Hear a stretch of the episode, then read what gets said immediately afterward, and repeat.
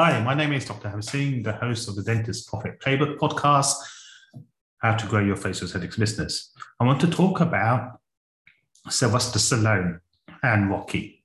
So imagine a scene, early 1970s, Sylvester Stallone was a struggling actor.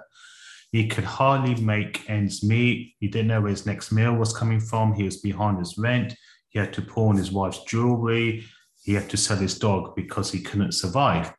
So one frustrated evening, he put the TV on and there was a boxing match going on, uh, Muhammad Ali versus Ali Wepner. The usual story, Muhammad Ali was at, the peak of his time, um, giving a good beating to Ali Wepner. But what was different was Ali Wepner was not caving in. He was taking a hiding, but he just kept on coming back for more and more and more. Unfortunately, he lost, but that gave Sylvester an idea for a script. And in the next 48 hours, he had written the script for Rocky number one. Obviously, those days, he didn't expect to be Rocky two, three, and four. All excited, he went to directors, film producers, etc. And they were very keen on the script, but they didn't want him to play the role of Rocky. But that was his intention. That was his big goal. He wanted to be, be a Hollywood actor. They said, okay, we'll give you $25,000. This was um, obviously in the early 1970s, a lot of money in those days. Remember, he had, he was behind on his rent, didn't know where his food was coming from, sold his dog, pawned his wife's jewelry.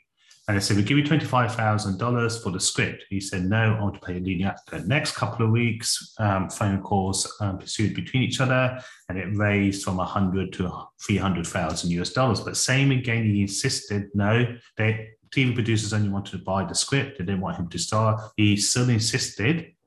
People were thinking we were crazy. 300,000 US dollars in the early 90s when you're broke.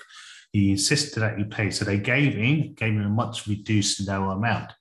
Two years later, won Best Oscar for Best Film. So why am I explaining this story?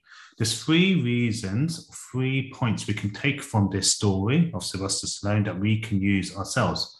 The first one was he was uncomfortable. When he was uncomfortable, he had to make something work. He dedicated 48 hours to write the script. He went knocking on doors to get it produced, get him started. When you're uncomfortable, pain is a stronger motivator than pleasure. So obviously, I'm not wishing for you guys to become uncomfortable, but if you've got a comfortable lifestyle, we don't. It's much harder for us to change. So if you're uncomfortable, you would take more action. Two, he had a clear intention. A couple of podcasts ago talked about clarity and intention. He had a clear intention. Doesn't matter, no matter what, he wanted to be the leading role. Obviously, he could have got distracted by the extra money for the, the script, but he wanted to be the leading role. And number three, he had a dream, but not no ordinary dream, a big dream, something that excites you. Because I was saying, if you're casual in your dreams, you'll end up as a casualty. So the three points: he was uncomfortable, he had a clear intention, and he had a big dream. What three of those points can you translate to your own facial aesthetics business?